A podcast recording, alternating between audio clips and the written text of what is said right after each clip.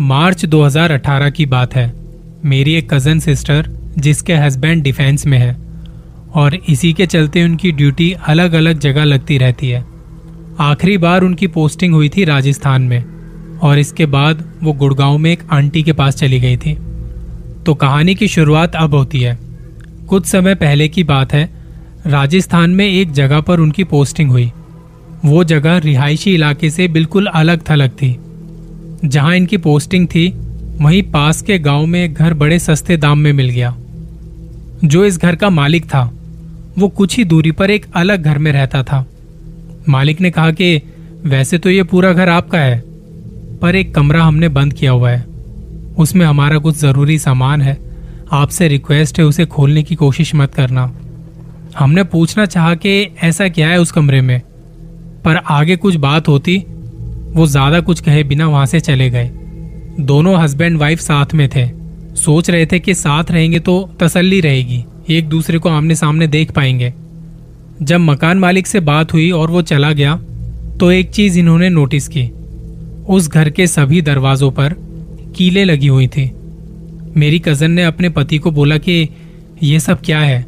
फिर मकान मालिक को बुलाया गया कि, ये सभी कमरों के बाहर कीले क्यों लगी हुई हैं? तो उसने कहा कि आपसे पहले जो यहाँ रहते थे, उन्होंने लगाई है।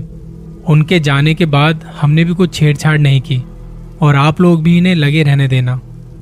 उनकी ये बात सुनने में तो बहुत अजीब सी लगी, लेकिन इन दोनों की मजबूरी थी, क्योंकि सामान के साथ शिफ्ट हो गए थे, और इतनी जल्दी दूसरा घर मिलना, वो भी इतने कम दाम में, बहुत मुश्किल था। अब इस नई जगह पर और इतने सामान के साथ क्या करते? हमने सामान एडजस्ट किया और घर में एक रौनक सी आ गई। फिर धीरे धीरे हम इन सब बातों को भूल गए। मेरी कज़न के हस्बैंड हफ्तों हफ्तों तक अपनी ड्यूटी पर रहते थे और यहाँ घर में वो अकेली। महीने भर बाद उसके हस्बैंड का ध्यान फिर से इन चीज़ों पर गया। तब मेरी कज़न ने मालिक की कही बात उन्हें याद दिलाई। वो अपनी नौकरी के चलते भूल गए थे कि मालिक ने क्या कहा था और इस भूलने की वजह से वो कुछ कमरों की कीले पहले ही निकाल चुके थे। और फिर उन्हें उस कमरे में देखने की तलब हुई जिसके बारे में मालिक ने कहा था, इसे मत खोलना। हस्बैंड कहता कि खोल के देखे तो सही, अंदर ऐसा क्या है इसमें? जल्दबाजी के चक्कर में उसने कमरे का ताला तोड़ दिया। कुंडी से निकाल के ताला साइड में रखा। कमरे की कुंडी आराम से खोली, लाइट जलाई और तब उनके होश उड़ गए। उन्होंने देखा कि उस कमरे की फर्श पर कुछ जादू टोने का सामान रखा हुआ है। मेरी कज़न ने डर के मारे वो दरवाज़ा वापस से बंद कर दिया। हस्बैंड ने कहा, क्या हुआ? इतनी डरी हुई क्यों?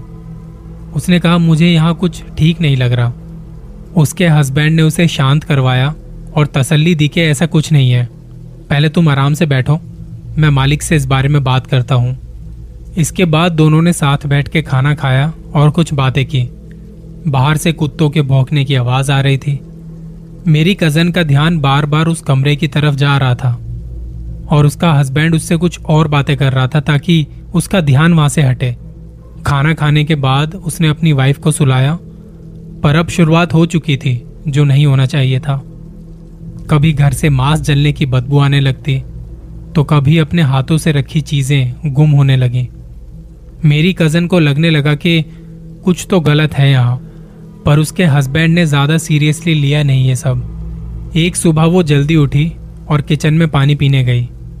तो उसने देखा कि एक इंसान की तरह दिखने वाली कोई चीज़, उसका आधा जिसम इंसान का और नीचे का शरीर था नहीं। वो मेरी कज़न के रूम से बंद दरवाजे से निकला और दूसरी तरफ़ चला गया। ये देख के वो बहुत डर गई। सुबह उसने ये बात अपने पति को बताई, पर उसे यकीन नहीं हुआ। उसने अपने पति को यकीन दिलाने की पूरी कोशिश की। वो बोलती रही, पर उसके पति ने उसे शांत करवाते हुए कहा कि ये तुम्हारा वहम है, ऐसा कुछ नहीं होता। मेरी कज़न ने उसे बताया कि जिस दिन से उस कमरे का ताला तोड़ा है और वो कीले निकाली हैं, उस दिन से मेरे अंदर कुछ बदलाव से आ रहे हैं। वो बताती कि शाम होते ही मैं छत पर चली जाती हूँ और आधे घंटे बाद वापस नीचे आके सजने संवरने लगती हूँ, बाल खुले करके घर में घूमने लगती हूँ। हमारी शादी को पाँच साल हो गए हैं, पर कभी इतनी सजी सवरी नहीं थी मैं। इतनी गाढ़ी लिपस्टिक कभी नहीं लगाई थी मैंने। पति ने कहा कि मैं माँ से बात करता हूँ। तुम्हारे साथ के लिए उन्हें यहाँ पे बुला लेता हूँ। भाई का लड़का भी साथ में आ जाएगा तो तुम्हारा मन लग जाएगा। मैं बात करता हूँ माँ से। उनसे फ़ोन पे बात की और अगले दो दिनों में माँ राजस्थान इनके घर आ पहुँची। उस रात मेरी कज़न ने माँ को ये सारी बात बताई। माँ को भी ये बात कुछ अजीब लगी। एक शाम जब उसने फिर से ये हरकतें की तो उसकी सास ने उसे टोक दिया और बदले में उसने अपनी सास को बड़े अजीब तरीके से घूरना शुरू कर दिया। वो चुपचाप अपने कमरे में चली गई।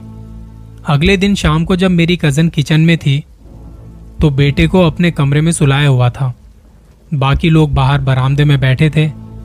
तब अचानक उसके रोने की आवाज़ आई। लेकिन डराने वाली बात यह थी कि उसकी आवाज़ के साथ दो और बच्चों के रोने की आवाज़ सबको सुनाई दे रही थी। और वो लोग इस बात से बहुत डर गए थे। वो जल्दी से कमरे की तरफ़ भागे, पर वहाँ कोई नहीं था। अब उसके पति को भी कुछ गड़बड़ सी लगी। अगले दिन किसी जान पहचान वाले के साथ जाके घर वालों के लिए ताबीज वगैरह बनवा के ले आया। पता नहीं कैसे एक ताबीज कम हो गया। जिस समय वो घर आया, तब उसकी वाइफ नहा रही थी। उसके पति ने एक ताबीज माँ को पहना दिया और एक बच्चे को। जब वो नहा के बाहर आई तो माँ ने कहा कि एक काम करो बहू, ये ताबीज तुम पहन लो, क्योंकि तुम इस घर में रहने वाली हो। आगे चल के तुम अपनी फैमिली प्लानिंग भी करोगे तो रखो इसे अपने पास। ये कहते हुए माँ ने ताबीज अपने गले से निकाल के बहू को पहना दिया।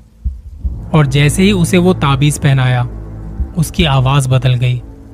वो अपनी माँ को कहने लगी अरे ओ बुढ़िया तूने ये क्या कर दिया? निकाल इसे, वरना मैं सबको मार दूँगा। ये सुन के उसका पति गुस्से में आ गया। ये किस तरह बात कर रही हो तुम? तो मेरी कज़न ने उसे उठा के दूर फेंक दिया। उसमें इतनी ताकत आ गई थी कि ये लोग उसे काबू नहीं कर पा रहे थे और इतने में घर की चीज़ें टूटनी फूटनी शुरू हो गई। पर्दे हिल रहे थे जैसे घर में कोई तूफ़ान सा आ गया हो।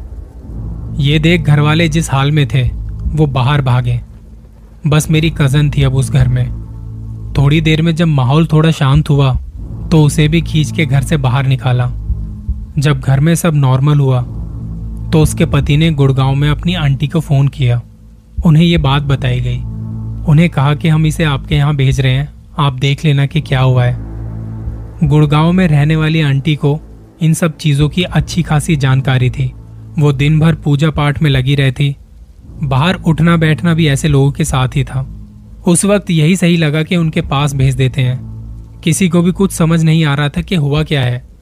अगले दिन उनकी फ़्लाइट की टिकट बुक करवाई और दिल्ली के आईजीआई एयरपोर्ट पर मेरी आंटी के साथ घर के बाकी सभी लोग आए हुए थे। ये बात वहाँ पे फैल चुकी थी।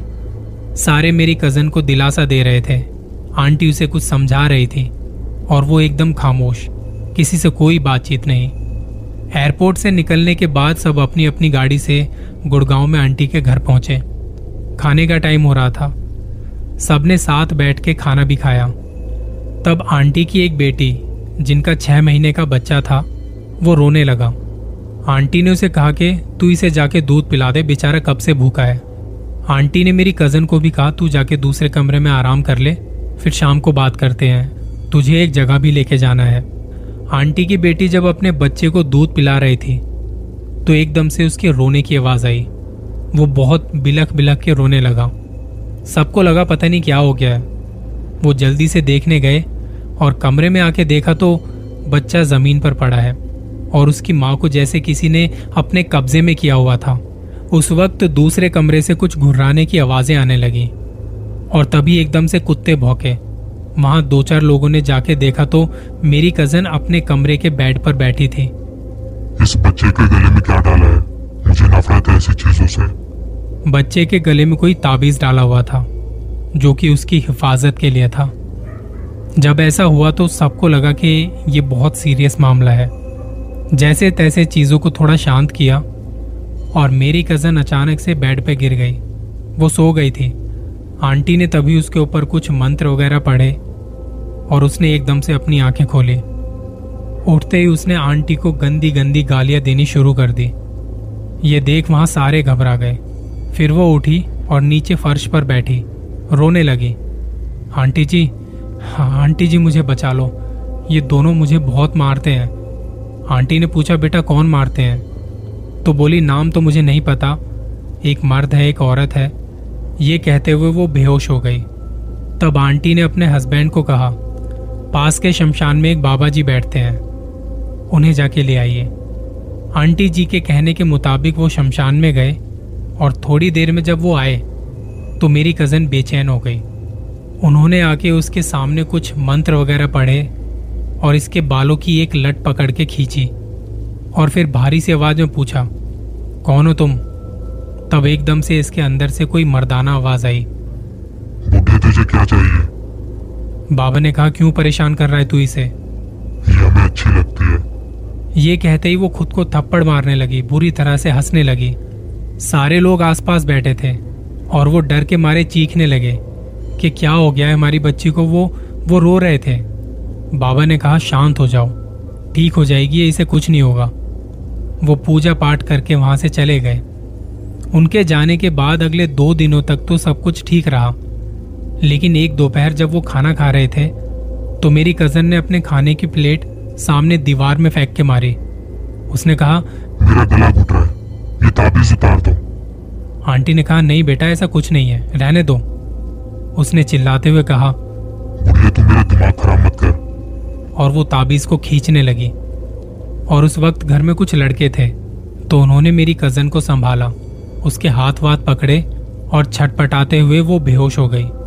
शमशान से बाबा को फिर बुलाया गया। उन्होंने अपनी तरफ़ से खूब कोशिश की। वो बार बार आते और कुछ पढ़ के चले जाते पर दिन पे दिन उनकी तबीयत बिगड़ती चली गई। कई जगह दिखाया, पर कोई भी उसका इलाज नहीं कर पाया। और फिर एक दिन उसने दम तोड़ दिया। उसके हस्बैंड ने कहा, वो किराए का मकान हमने जल्दबाजी में ले लिया था, जिसके बाद हमारी ज़िंदगी उजड़ गई। आप लोग कभी जल्दबाजी में कोई ऐसी प्रॉपर्टी ना लें जहाँ आपको लगे कि कुछ तो गड़बड़ है। थोड़ी जाँच पड़ताल ज़रूर कर लें, ताकि आगे चल के कोई दिक्कत ना हो। उम्मीद करता हूँ कहानी पसंद आई होगी। जल्दी मिलेंगे किसी और कहानी के साथ। ख्याल रखें अपना।